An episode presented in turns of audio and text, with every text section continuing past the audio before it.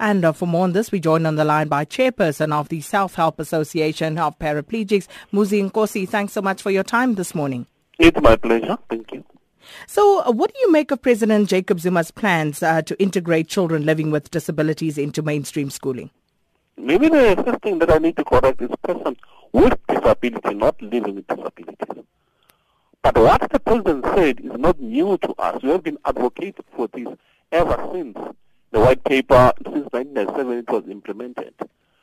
Our approach to this is that, yes, we need the mainstreaming of all children with disabilities to be adhered to, because in terms of government White Paper 6, which has been there for some years now, moving slowly with a target of 20 years. And we are not even sure whether will government implement that, will they reach the target. Because currently we don't have mainstreaming taking place. It's only few. I'm told that in the Eastern Cape, there is a pilot that has started, whereby the mainstreaming is started so-called. But my problem is that the implementation is very slow. It's easy for the president to say yes by 2023, but the resources are not there. Are teachers ready to teach us? Are we ready to be integrated? There's a lot of sensitization that still needs to happen before White Paper 6 is implemented, for my view. So you're absolutely right, because this goes back to 2001. And, just reading through it as I was, last night, it really raises many a question as to some of the impediments to the implementation here. But do you think that this is a good idea overall? Is this what children need in order not to feel sidelined or excluded from mainstream society? It is indeed a very good idea that we don't have this tendency of them and us, and especially if children, if children are integrated at the early age, they grow up with a better understanding of us. Because currently, I undergo mainstreaming, but I was started night by then.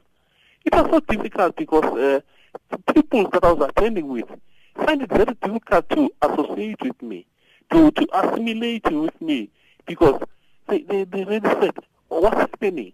Why doesn't go to a special school? But if you do it at a very early age, integrate them, I'm telling you. Because there's no university that is special for children with disabilities. If people are saying, no, let's go to special schools. But the special school, the curriculum will end in grade 12. And then there are no special university. We've had a challenge of coming to be integrated. So where do we go? There's still that stigma, there's still that separate development. So it is indeed, in my view, the best model. But we are not saying, because there are some of us who are much, much severe, that they cannot cope in the mainstream. So we still need those special schools for some of us that cannot cope in the mainstream. So will you be approaching government in this regard? As we were saying, the white paper is sitting there since 2001. What sort of proposals do you have to bring forward? I think for us, because I'm also a member of the Presidential Working Committee that was established by the President himself.